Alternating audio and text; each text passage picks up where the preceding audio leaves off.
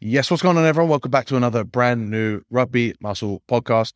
I'm your host, as always, TJ, and today I'm joined by Dr. Jacob Reed of Renaissance Periodization. I don't think I'm going to be doing one of these intros for every single one of these podcasts this year, but I did think that I'd want to introduce this one, not to introduce Jacob, because he is, I think, the most listened to podcast guest that we've ever had on the Rugby Muscle podcast, but just to let you know that I, have done as best I can with the sound that uh, we've been dealing with at the minute. Uh, I am, I 100% am working on a solution as far as a microphone uh, and recording and sound quality goes. But in terms of information, like this is just, it's just too good not to share. So Jacob Reed is an absolute expert when it comes to all things sort of sport performance, but actually getting people on board, like regular folk um, being able to be better. And we get into um, a little bit of mental toughness versus sports preparation and how we can sort of blend the two and, and what that sort of means for you as an athlete and as a rugby player. Uh, and we also go into his own experiences and his own stories with his training, but also with um, athletes and teams that he's been working with. So I do think this is a 100% invaluable insight. And if you think so as well, as usual, give us a five star review either on Apple Podcast or on Spotify. You can give a five star review on Spotify now, uh, and it will mean the world to me. If you're listening on YouTube, of course, give it a thumbs up. Uh, let me know any any feedback on the podcast you you would love, uh, anything that you would like to listen to in future podcasts, or what you thought of this podcast in the comments below, because also, of course, that helps us out massively. But for now, like I said, I'm not sure if I'm going to keep doing these introductions because I just think like you want to get into the listening. So enough of me talking. Let's get you into the listening of this podcast with Dr. Jacob Reed.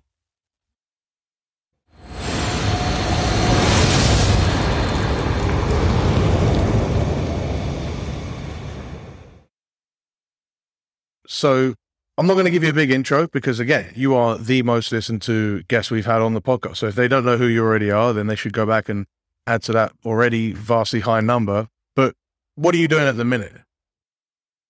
So right now I'm uh, still teaching at the University of Northern Iowa, and I just received word that all all things are go for me to have tenure there. So that'll be nice. I have one more hurdle, so that'll be nice. And then I'm still coaching RP clients all the time, training and, and diet and all that kind of stuff. I was going to ask if you have a well, actually, I was gonna, I looked it up. If you have a specific niche that you work with with the RP guys, but it doesn't seem like it's. Oh, it might be something specific then. It's well, I thought you were going to go a different way. I don't have a specific clientele that I work with. I like honestly everybody.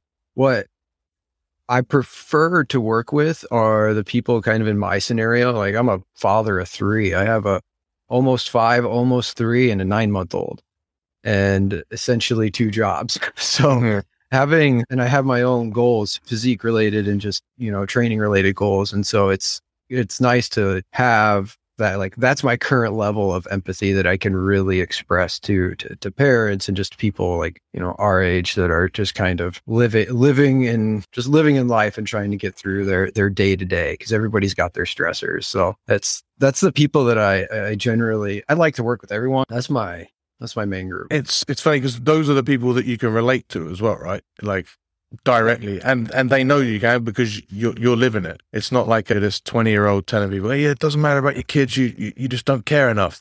You're like, no, you, you don't relate. Yeah, so exactly, yeah, that works out pretty well. So yeah, as I spoke to you already and told you that we last last time we spoke a lot about mental toughness, why it's so weirdly popular in rugby and in sport in general and why that might make pe- people fall short in their results. But to get sort of an opening, what are your overall thoughts? If someone asked you, you know, that I want to be more mentally tough, how do I go about doing that? And they gave you no context, how would you react? Uh, if they asked me that, I would ask them why first. So what what evidence do they have to suggest that they need to be more mentally tough?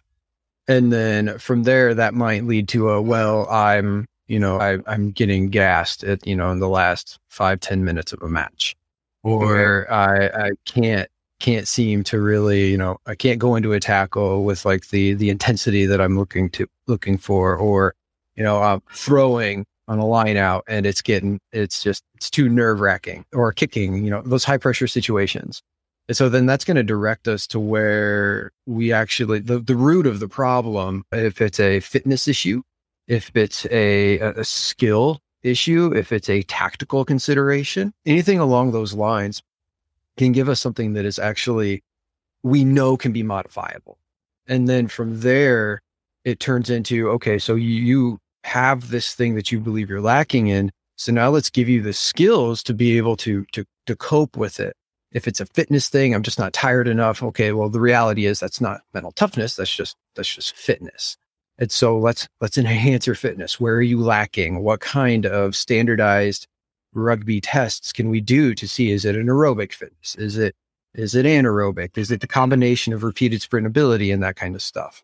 So that'll direct us to where we want to be. But when working with somebody from a mental toughness standpoint, it's helping them to understand that there is more than just mental toughness that results in whatever they think they're lacking in. It's not just this idea that I need to go and just beat myself apart physically in order to do well, in order to enhance this. It's these are there are coping mechanisms that you can introduce. There are there's a deeper understanding of the psychology of the individual that becomes really important. That is going to have the actual impact rather than just hard physical training through and through. And we need hard physical training. Like I'm not saying no to that, but it's just let's be deliberate about how we incorporate that kind of thing. Okay. And then from there, like that leads me to sort of two two main areas of uh, or trains of thought. The first one is sort of if we're talking about being tough, like it's almost which comes first, right? Because we always see someone who's performing really well, we think, oh, they're really tough, but we're only saying that because they're performing really well. Maybe that's uh, because they've already got the skills or the fitness or the whatever it is in place to complete whatever given task that is. There's no real indication that that person's tough. There's just the indication that that, person is is better, right? And I think weirdly enough, that might even make that person less tough because they're less used to adversity if they're used to more. Is that something that you found as well? It's actually ends up being more of the opposite. Like someone that's less skilled but and subsequently less successful is actually like if we're looking at it quantitatively is less tough. That could absolutely be the case. You know, the I think the best scenario is if anybody's ever seen the movie Waterboy and they're setting up to do the the onside kick at the end of the game. And the kicker's just scanning the crowd or the front line. He's like, Where where's where's my guy? It's not what he says, but that's what he's looking at. And he looks for the person that is just literally their eyes are telling them, Don't kick it to me, don't kick it to me, don't kick it to me. I'm gonna I'm gonna botch this thing. And that comes with you know the you have that individual right there that it's just you know they're not expressing mental toughness. But then you could also have the other side of it where it's this individual that you know has had a lot of experience and they've done many different things. You know they probably do have what we would call more mental toughness because they have a confidence in their skills.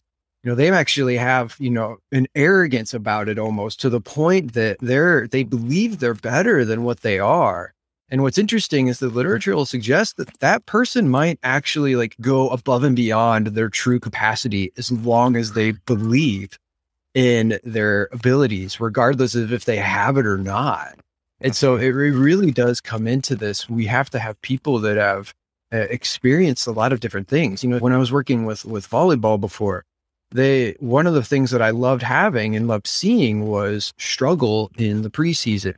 In American volleyball, it's this entire the first eh, I don't know month or so ish three three weeks to a month is all preseason. You're going and playing multiple games a day against really high caliber talents. You haven't figured out your rotation yet. Your your top six and you want struggle there because you want people to be in uncomfortable scenarios. You want to teach them this is what you need to do in order to be like when this happens, this is how you need to adapt to it.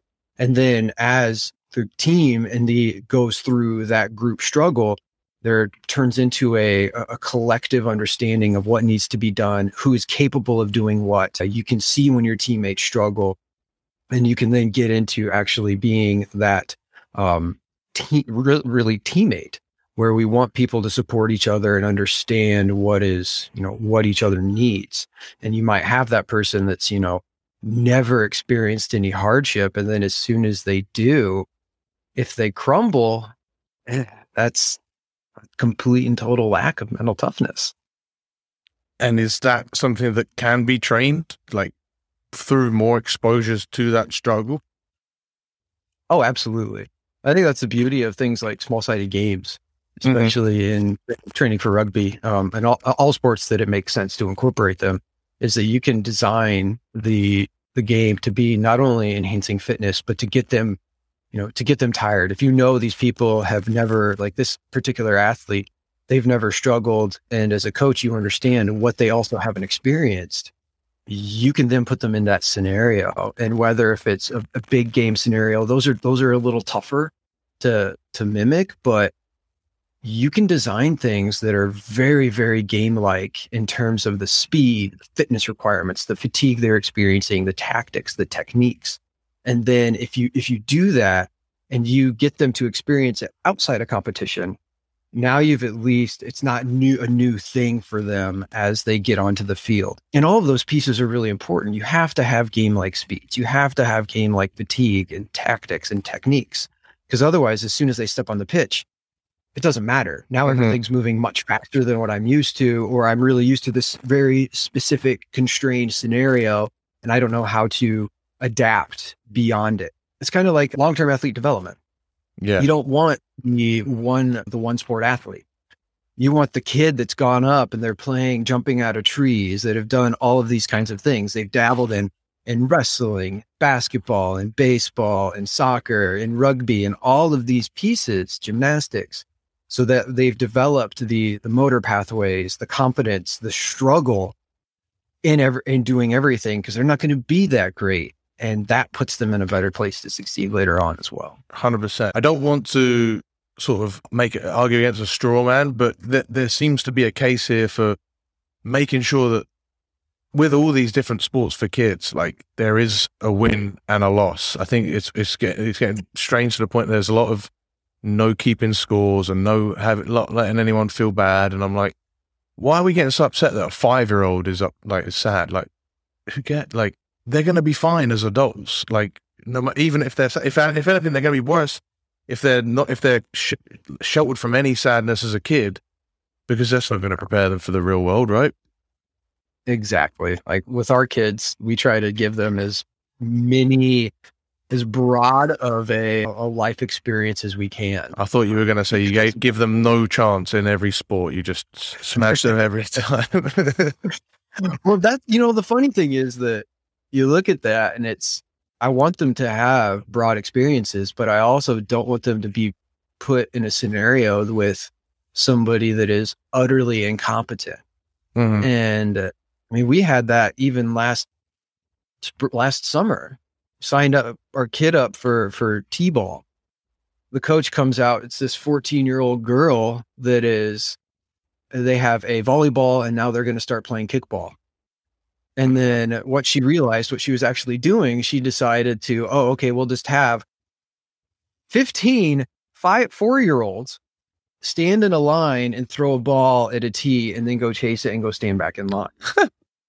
so it's, I understand the struggle of that, but it's also, I, you know, there's, there's a point at which, you know, they're kids. They, it does need to be fun. Mm-hmm. And they should be struggling doing the things that are, you know, meaningful to the sport. It shouldn't just shouldn't be boring. And so it's for me anyway, it's a it's a, a difficult piece to struggle with to know and at least put them in a with a coach that is some degree of competence that can mm-hmm.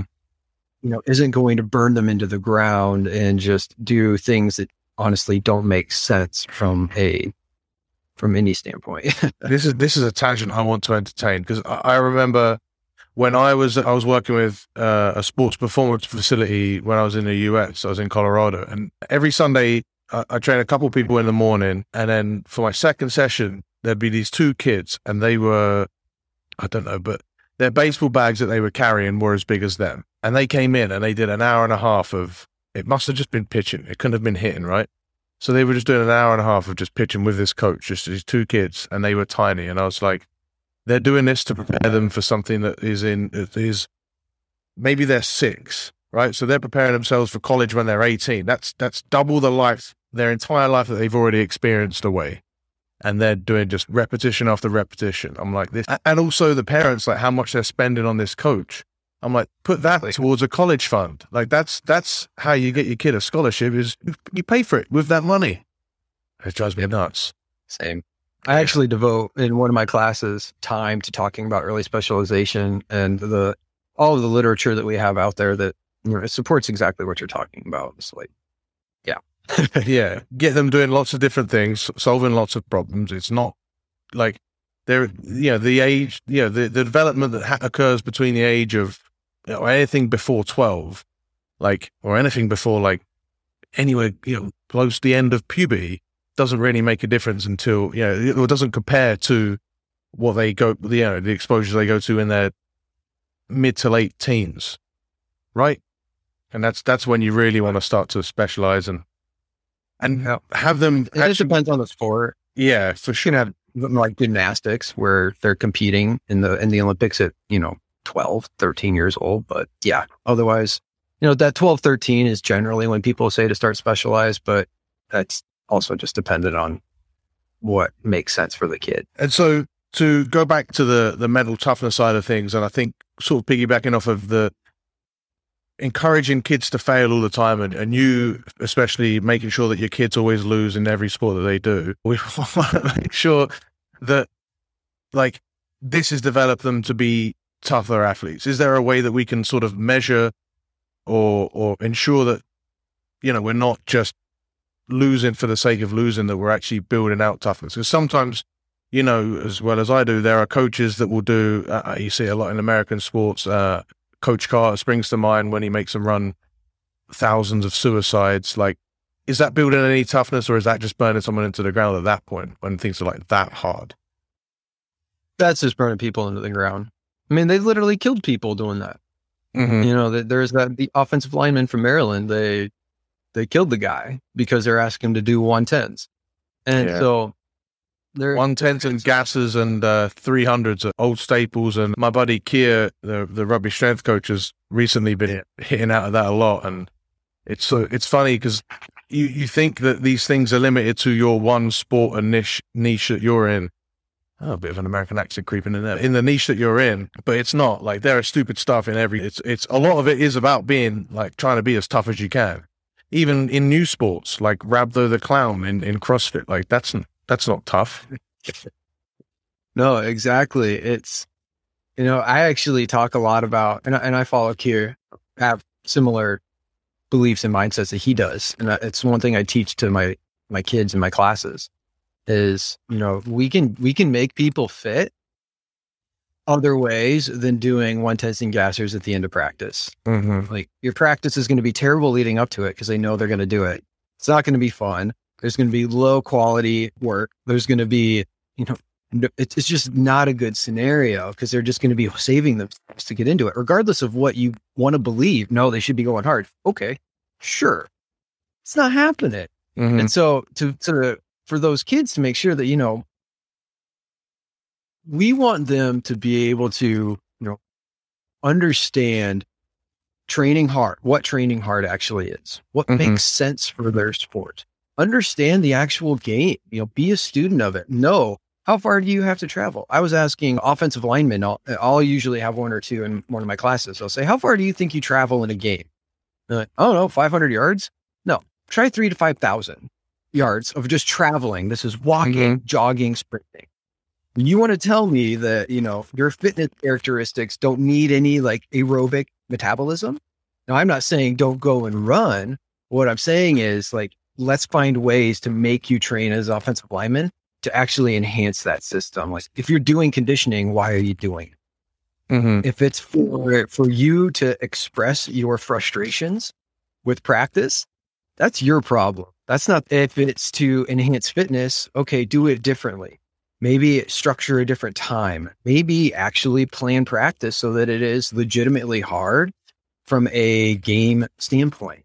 You know, Mhm. that's why I love small sided games. Like they, they make sense from every possible angle from every sport that it makes sense to put it in. And so it's, you know, we just want to make sure that with, from a mental toughness standpoint, we're letting them struggle and from whatever aspect it may be. And then we're giving them the skills to cope with it. And those skills aren't literally like, oh, just suck it up, Nancy. It's okay. How, what, what are you feeling right now? So is it how, like, it's having that conversation with, with the athlete and seeing where they're struggling. What part of this are you struggling at? Have you done any visualization? What are, what are you doing to try to adapt to it other than just go harder? That doesn't get you there. There's there's actually a specific standpoint. There's like tactics that you can incorporate. Hundred percent. And I think what you said there, everything that you've said, has been about solving the problem of the sport that you're trying to do. Right? Like th- a lot of people see toughness as you know we're doing these runs or we're doing you know or, or they'll do it on a some old school weightlifting coaches will put them in the weight room and they'll make them develop toughness in the weight room. But what you're saying is the struggle is the problem solving that occurs in the sport. It's not just a is is that right? So if if I want to be a better rugby player, is there any benefit to me struggling and losing consistently at say chess or on a rowing workout or anything like that? Do, do any of these things actually have a transfer to the toughness that we have to utilize to win a sport? You know, an argument could probably be made if you have every, you know, 24 hours a day to devote to your sport. Then, yeah, I bet that somehow that would transfer over. But the reality is nobody has that much time. Mm-hmm. You know, we're talking about people that are they're working jobs. They're maybe able to get in, you know, if they have a 2-hour practice and then a 1-hour training session in a day, that's a big day. Mm-hmm. And so that's what gets we we have to be aware of how we're using our time and what I like to do when I'm talking about this whole developing fitness and oh, fitness be mental toughness being a component of fitness is that look what we do in the weight room from the standardized procedures of like bench squat deadlift cleans that kind of thing those develop the system. They create the ceiling as high as we can physically get it. And then what we want to do is take that and actually start doing sport specific but controlled things. That's why you start to see sandbags. That's why you start to see wrestling and rugby, Mm-hmm. like moving kegs around, that kind of stuff, because it's I've become strong. Now I'm moving awkward things because that's a lot of what rugby is. Mm-hmm. So I'm teaching myself in a controlled environment to actually do that. It is, and the controlled environment is key. Is if you want to teach, like have have skills learned, there has to be repetitive, controlled, like application of what's going on. And then once they've done that, that's where practice comes into play in competition and becomes more of a real world, real game scenario.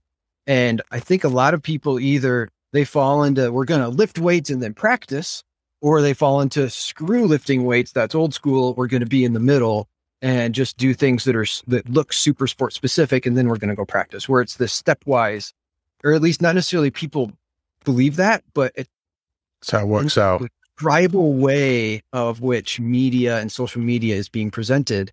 You know, you're one or the other, rather than well, there's there's a sequential way to incorporate everything and what is best for the time that we have right now at the time of the year is really what we need to focus on. And we build into it, incorporate mental skills training along the way, and it works. Like even from a weightlifting standpoint, you want to teach somebody really high quality mental skills. The weight room, normal weight training session, pretty high intensity, silence. No talking, Mm-hmm. nothing like you can't even talk to tell your teammate what weight to put on the bar. You have to find find a way to communicate, find a way to get it in yourself. You can't talk in between sets. There's no music. You sit and you think. You're visualizing, you're practicing those pieces in the weight room, which help to transfer into other things because now you're you've got that skill. At least you've started to understand how it works for you. And so they can be, but it's just how can we be creative about doing it without um, taking too much time and being add-on coaches as well. Mm-hmm. Hundred percent. That's so good. I think I want to talk about the fact that you mentioned the the the strength work being increasing that ceiling, and the fact that you know too much of the stuff is done in the middle, and this middle is where rugby is played, which is why we want that exposure to you know to the to challenge us and getting that toughness within that area. That should be saved for that middle stuff. I think you know, you're not getting tougher by pushing your one rep max, you know, for or doing like a widow maker, for example, you know, that 20 rep squat stuff like that doesn't make you mentally tougher for makes you hurt. But the other thing that I think is crucial that people want to hear, you increase that ceiling, you know, with, uh, I also like to include speed work and some sort of energy system, ATP, PC system development at the top. So they can really push those high highs when they're needed to. But that's, you know, just to help you develop for rugby. The other thing I like to, I never shut the fuck up about this because it's so, so important. People don't think about it.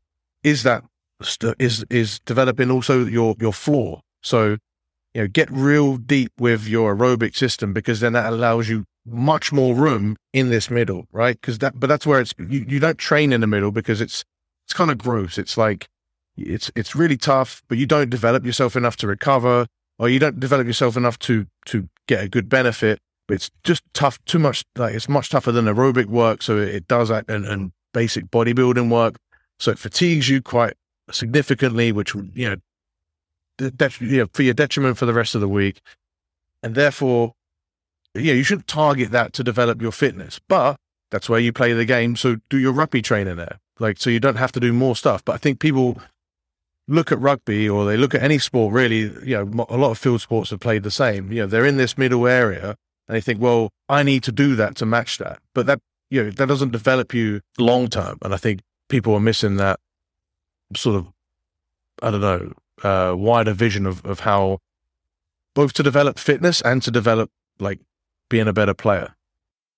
Oh, absolutely. You know, the, the best example as well is not best, but a, a good one is if you want to get faster, you you have to run at 90% or more of your max velocity. Like mm-hmm. that's the typical Charlie Francis model, right? Like and anything between 75% and 90% is junk mm-hmm. for speed development. Mm-hmm. Yes, it will enhance, you know, your anaerobic capacity, but it is highly fatiguing.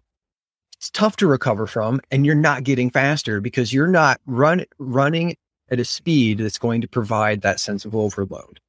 And mm-hmm. so it's, you know, it's that place where you know it fits for speed. It's like everything that you talked about. Absolutely. Yeah. And and Met Metcons always fall in that middle. People, a lot of rugby players love to do Metcons because I had a guy message me before uh, a while back on Instagram when I posted about how I really don't like him, and he really was. He, he understood, but he was upset because he's like, "Look, I know you hate them, but I still like doing them because you know they feel tough, and I feel like I've I've I've pushed myself through." And I was like, "Yeah, but you you are you doing that? Are you doing a Metcon for your mental benefit? In which case, like, isn't that why you're playing rugby?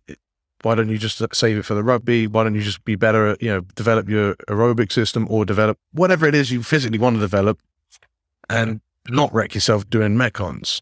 And there's no real physical answer for it, except people enjoy them.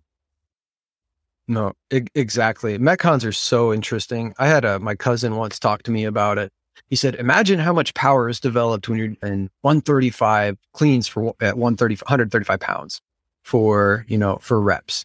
I was like, oh, I don't know. How much did you develop in that one rep?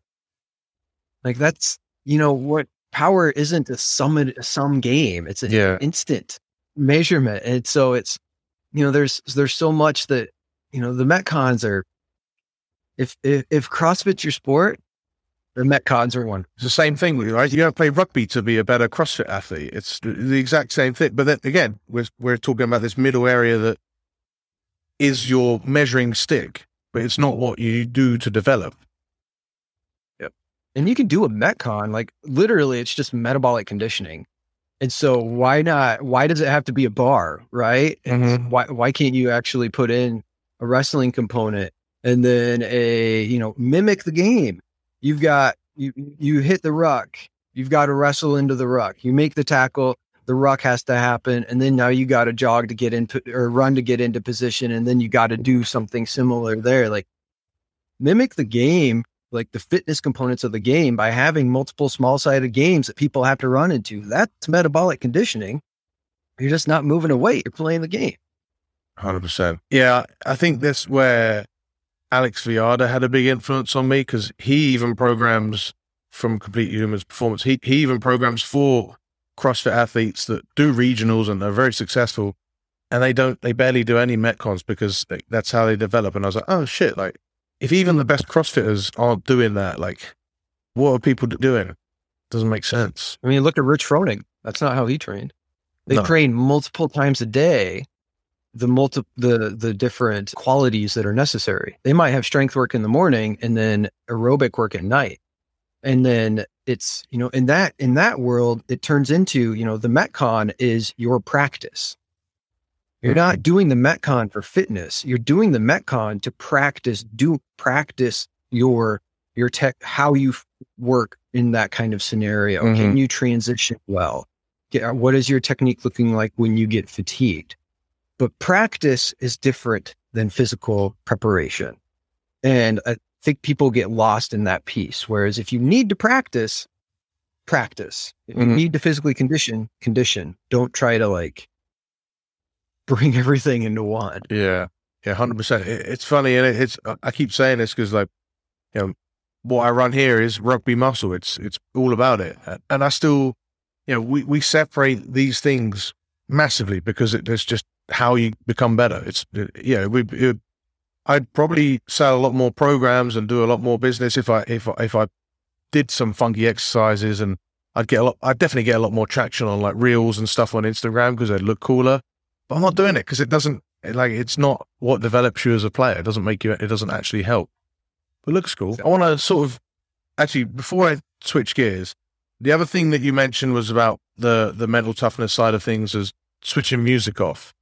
I've done that with endurance work a lot. Like I'll say, you know, you go out and you, you don't listen to music, but you've got, you know, 30, 40 minute, like low and slow. So it's nothing that's, there's no reason physically that I should ever, they should ever even really rely on music. Again, this is from Alex Viada. It's just a way you, you to then not just focus on the, fo- focus on different parts of your performance. So as opposed to just focus on the pain of your legs or whatever, or being bored and letting your brain just go wild, you focus on just your form and, and the set, you know, making sure that you're running right. Or if you're on the elliptical, we're focused on other things. But, or, or even we've done it before where we've actually completely zoned out and we've actually used it to try and concentrate and read a book because that actually makes for a different stimulus. It's like trying to really distract the brain away while still performing. Is there anything to be said for uh, where this crosses the line, I guess, is from being sort of mental toughness to actual just sort of mental training, compartmentalizing. I know you've worked with quite a few endurance athletes and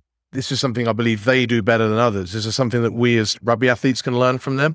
I think it, it it can be. I think the biggest point that you mentioned is that you know it's when you're out there running or doing any sort of like just traditional like aerobic type work. Mm-hmm. You know, what is the purpose to just go out and do it, or is the purpose to get better at that specific specific skill? You know, because mul- multiple people, everybody has a different objective when it comes to running. Some people might just go out because they just need to get away from the world and in, in silence. And it's not necessarily a mental skills piece. Some people, it might be like, I, this is the only time that I get to listen to my own music. Mm-hmm. You know, like when we drive, when I drive the kids to school, I'm, I'm playing the Sing soundtrack, which it's good music, but it's not exactly my cup of tea.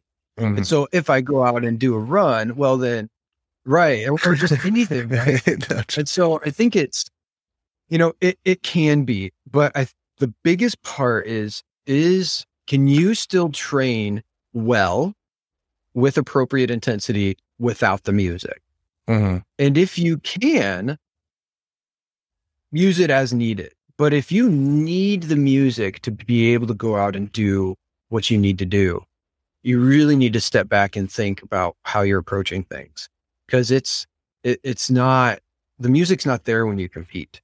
Uh-huh. It's you, you, if you really hate it that much, like there's something to be said about embracing the suck. You know, if you hate going out for a run, but it makes sense for your sport, you got to do it.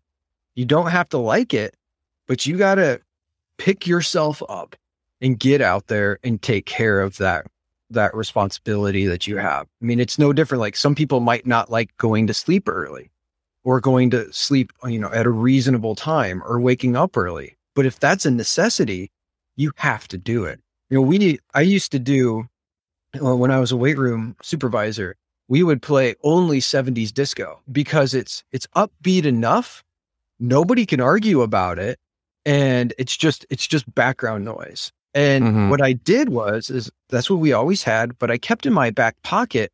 And this is when I was working with volleyball. I there was one day I was like, all right, guess what? Y'all get to choose the music today. Because I saw that they came in and they were just just done. It was the gr- it made sense for the time of year. They just needed a pick me up to come in and just have a, a, good session, but also just from that that mental like relief standpoint. And, and I remember this girl's face. She said, "Anything?" I was like, "Yep." Beyonce. Yep. No way. Absolutely. I flipped on Beyonce, and it was a beautiful session.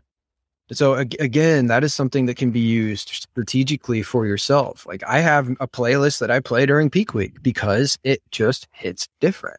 And if it's not peak week, I change it up because I want to have that same stimulus because you you do want to train hard. Don't get me wrong, but you also want to like have that. You don't want to become uh, desensitized to it. Kind of like coffee, right? You keep drinking coffee. Eventually, you need six cups a day just to get the stimulus. Whereas it's probably a good idea to pull off and go down to one or so and then bring it back up. Hundred percent. It's. I think I stole this from James Hoffman, who was who said periodize everything because it, it it makes so much sense, and this actually goes perfectly into what I wanted to talk into next. But I think using that sort of stuff is exactly what it's there for, right? It, allows you then, you know, to use that music when you do need that intensity or use whatever mental cues or, or yeah, pre workouts are massive one as well, right? Use it when you need to. But if it becomes a crutch, then it's absolute, absolutely a problem. And really, like, because you can, uh, it's also make it's either a problem, you know, for yourself mentally or, or actually it's a problem with your training, right? Because if you need that much of a juice to get going, like are you actually overly fatigued? Like or if you can't if you can't meet your running or, or whatever it is you know especially if you're just doing LISS right? Like low intensity work like there should be there shouldn't be a need for music to get you through that or or you know your general weight room work outside of uh, peak week. Like there shouldn't be a need to really need outside stimulus to get you going. You should be able to you should you should have done everything in the previous week to get you going. 100%. I also think there's something to be said about the the mental benefit of pushing through that when it's tough. You're not necessarily pushing through like real physical barriers. You're, it's just a mental barrier that for, exists for some reason, even though you know physically you can do it. I think that's even like, I feel that every time I go, I do a, like a weekly long run at the minute. It's not that hard. You know, I, I finish and I can still hold a conversation the entire time. But every Sunday morning or, or whichever morning I go, I faff around for an hour. It takes me like an hour to make a coffee, and then I'm just mincing about because I know I don't want to go out and run and not have my phone on me, but my brain is just doing anything to avoid it. But afterwards, I always feel better. Going to bed earlier as well, the same thing, right? You, your brain just doesn't want to go to bed that early because there's so many, so much Netflix to watch or whatever it is. But afterwards, when you wake up in the morning, you feel so much better. You got through it. Like you did what you were supposed to do, and now you reap the reward. And I think there's something to be said for uh, whether that develops mental toughness or just mental discipline, maybe. Because yeah, all it is is it's not necessarily doing something overly difficult. It's just doing what you are supposed to do. I think it's dead on, honestly. Yeah. Absolutely. Yeah, and that's where it's like it's not. And then even then, you don't see it as discipline. It's just you said you were going to do it. You did it. Great. Like you don't think it's tough or, or difficult. Like you, no one thinks they're tough for brushing their teeth twice a day, but hopefully everyone does it. Right. Unless you plan on periodizing your teeth brushing, you know, you let it, you de- let it develop for one time, you know, for some weeks you do it just once a day. And then by the end, you, before you go to the dentist, you, the you know the the two weeks before you you brush them five times. Please don't do Uh, that. But you should periodize everything else. You you've been on a recent trend of just chasing hypertrophy gains. What what caused this sort of venture down? You are you stepping on? I don't think you have any ambitions of stepping on stage, or am I wrong? Oh, uh, yeah, no, I I want to. It- ah, nice. I never saw that coming. Yeah, I didn't either. what ended up happening was it was so oldest kid is almost five, and then from so he was born in 2017.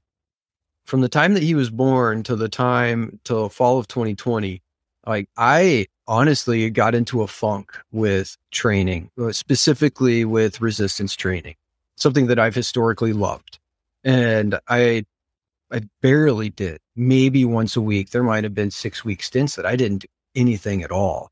And then, and during that time, I ran two 50Ks. I ran my, my first marathon that I ever ran was just fully self supported by myself running on back roads. There's, I ran a marathon in the snow. So I did some really cool stuff that's Nice. fun to say. But for all of that, it was like the first 50K, it was July 10th of 2018 i said i i was in san francisco for a wedding my wife her sister and her brother all went out and did this beautiful marathon and 30k in in the the parks around san francisco around golden gate and i was the driver and i drove there and i just sat there for seven hours so this is not i want to be out there and Mhm. at that time i really hadn't done anything and so on july 10th i said okay I'm going to do a 50k on October in October. And so I trained for a 50k and I, and I did it. It was the worst pain I've ever felt finishing that thing, but finished it. And but that was a 3 month stint. The next 50k I did was similar. It was like a 3 month stint.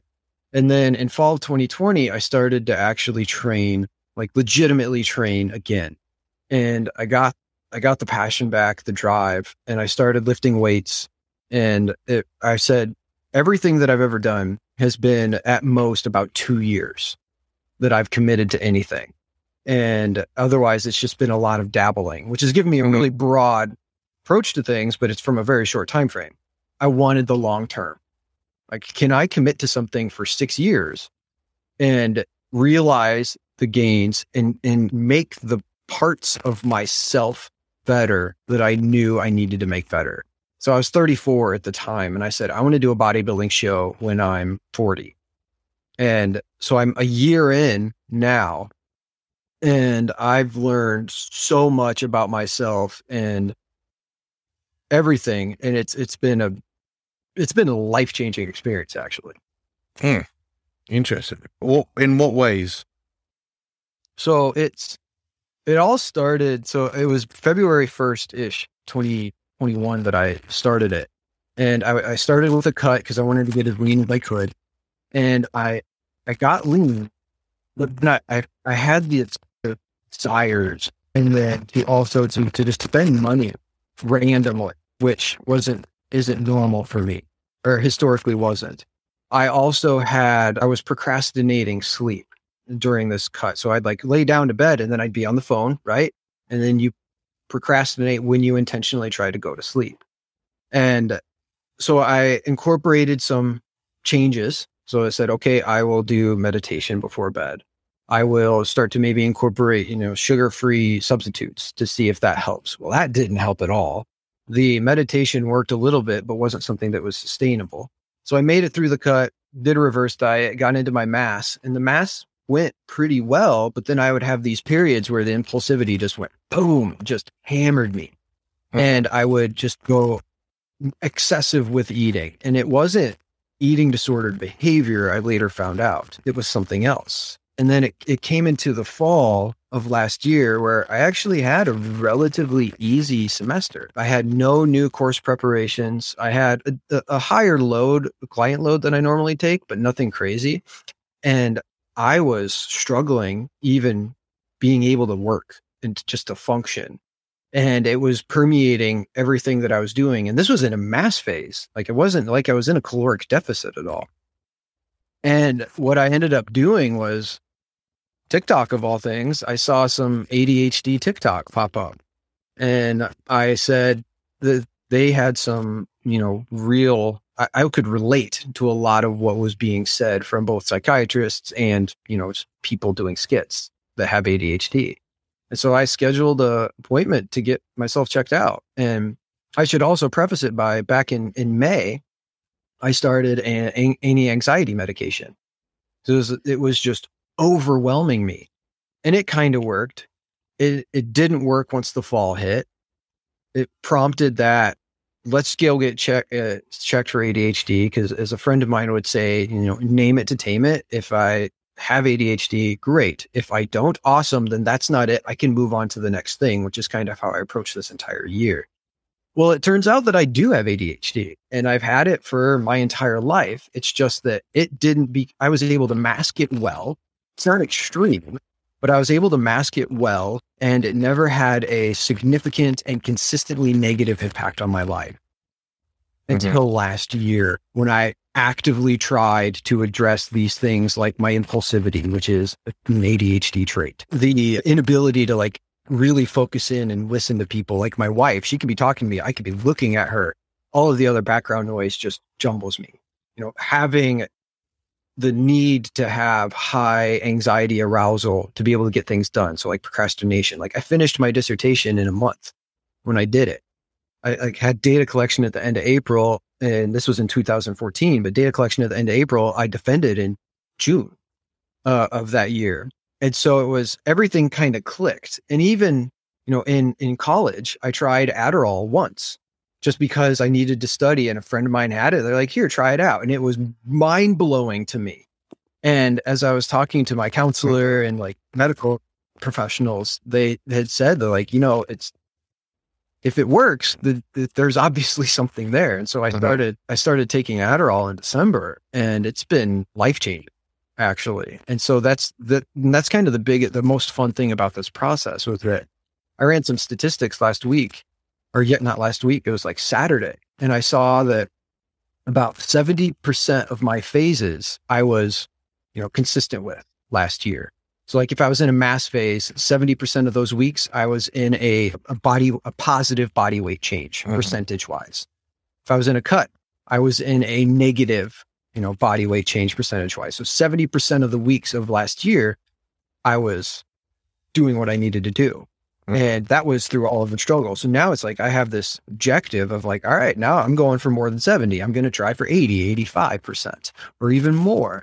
So that way I gain I gain more muscle. I have, you know, all all of the positives that are coming with with sleep, with with family life, with work. You know, everything is kind of it's it's been a year to kind mm-hmm. of address things that I know, like this is my realm. I, I know exactly what to do. Couldn't do it. Hundred percent. It took a lot of steps to to get there, but it's yeah, it's now it's going to be a real interesting five years because I enjoy lifting again. I can get it done in the amount of time that I have available. You know, forty five minutes to an hour, four days a week, and it's it's fun. And it, obviously, there's all the quality of life stuff as well. Yeah, and that's going to be a real interesting goal as far as like you've got a lot of time between now and then to get, uh, for, for lack of a better term, to get distracted as far as other goals. You know, oh, yeah, I've still got five years. Could I see? Let's see if I can do a powerlifting meet in the meantime or, whatever it is. Because I think when you said, you know, you sort of dabble in lots of different areas. That's that's how I've approached a lot of my, particularly my weight room stuff as far as I want. I've wanted to see the weight room through a lot of different lenses, and I don't know if yeah. Actually, one of my goals for this year is to is to sort of outsource all of my training and just not think about it. And maybe here and there I'll say, oh, can we sort of tweak this and do this? But other than that, I'm just going to try and just train as an athlete because I know myself I'll constantly sort of change the goal and to my own detriment, but also to my own mental somewhat benefit because I always like to keep changing and pursuing other things. But I know long term that doesn't really help. And that's why we need to to plan these things. And I have a coach as well.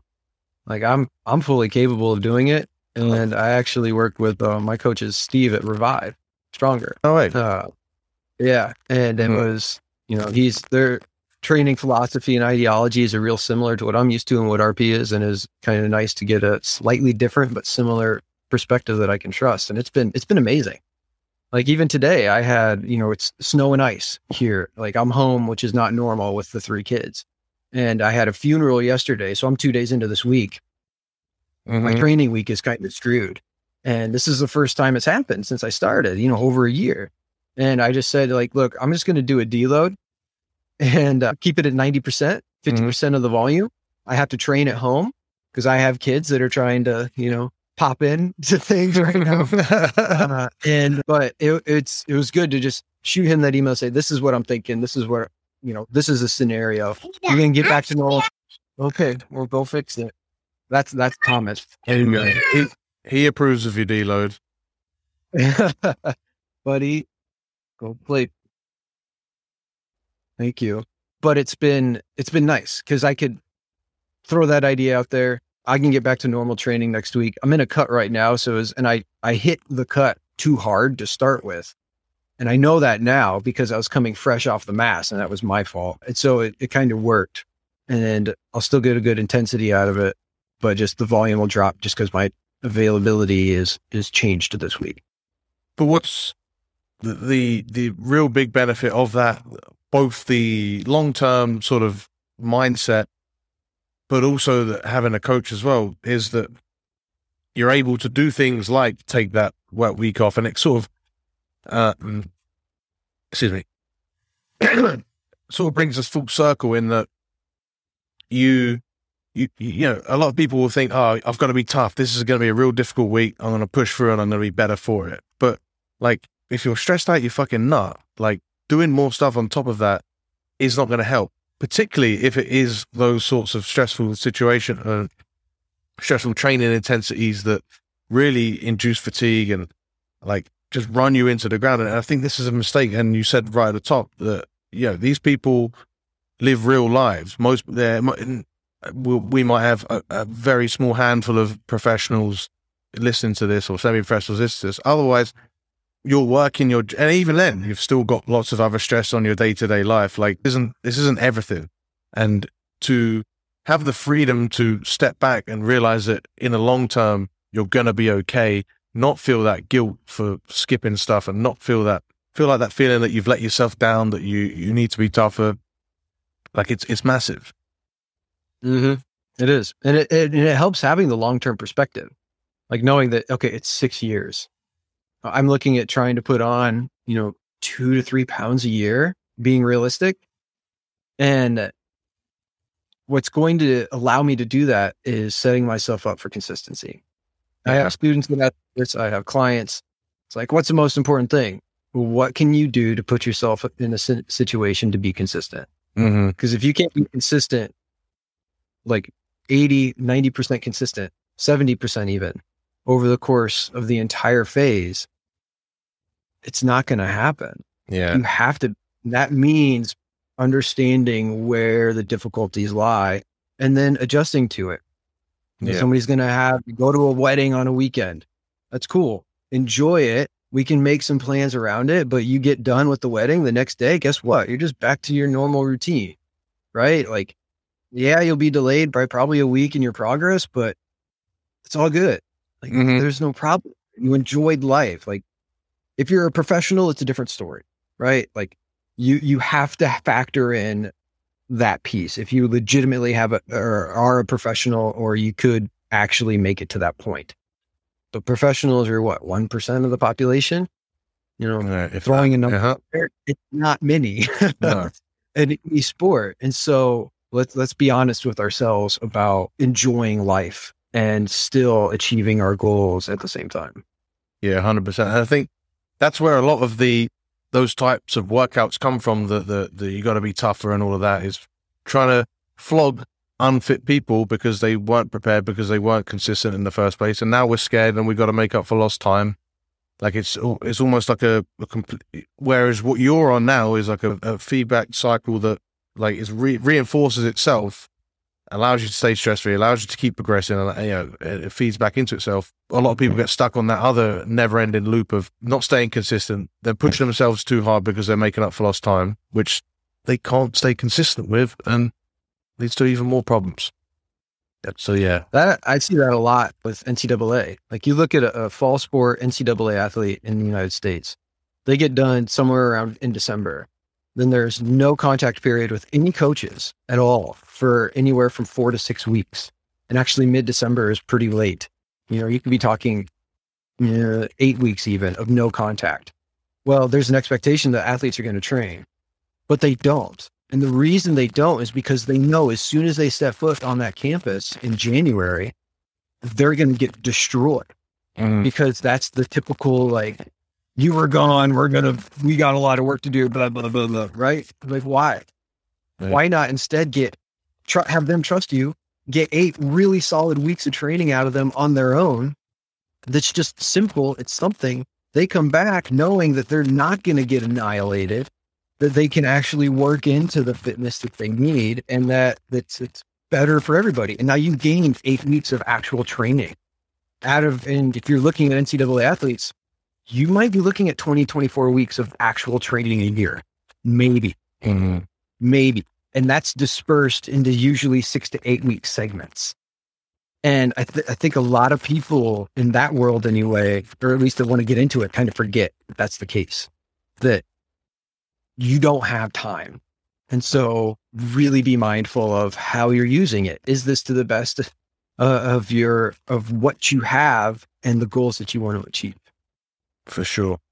Awesome. Dr. Jake, it was really good having you back on. As I've said about your your new hypertrophy and it, oh, now confirmed bodybuilding journey, you, you you seem to share some really cool insights on your Instagram. So do you want to plug that real quick so that people can follow along? Yeah, it's it's funny. I was doing that at the beginning. I think probably in March or so last mm-hmm. year. Yeah, really stopped doing anything because I liked chronicling the journey, and it was at about that point that I realized that it takes a really long time to do that well, and it wasn't time that I had. yeah, hundred percent. So I I will be posting on Instagram periodic updates about the process and mm-hmm. describing this kind of stuff because I think you know the mental health component is important. Demonstrating that it took me a year to actually get to that point is is huge, and I've I have a year's worth of data from I, I wear an Oura ring and a Whoop band because athlete monitoring is my thing. It's fun, and I have all my sleep, all my HRV, all my resting heart rate, the, the meaningful stuff tracked over the course of a year. And it's fascinating to see. It's just hard to capture it in such a limited format, especially when I can I can ramble forever.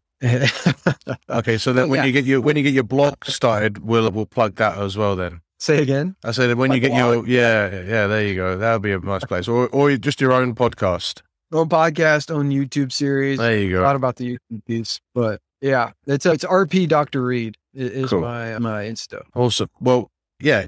If you get a few new followers, then that's that's pressure on you to to at least do something this month or something.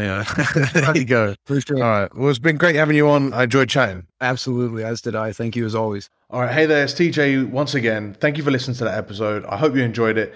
I'm just here one more time. I know you thought you were rid of me, but uh, I got something pretty cool that I want to send your way. I've tried to condense all the most important things that you need to make progress the training, the mindset, the nutrition, everything you hear in these podcasts and more presented in a free two week program called Rugby Muscle Kickoff. Through Kickoff, you'll have access to two weeks of emails delivered directly to your inbox, two weeks of videos, education, and interaction, and access to tools, strategies, tactics previously reserved only for paying clients. To join, simply click the link the link in the description of this podcast, the one that says kickoff. Or if you want to go old school and type it out, then crack on. Access it at rugby-muscle.com forward slash kickoff, all one word. Cheers for listening to the podcast. See you guys next time.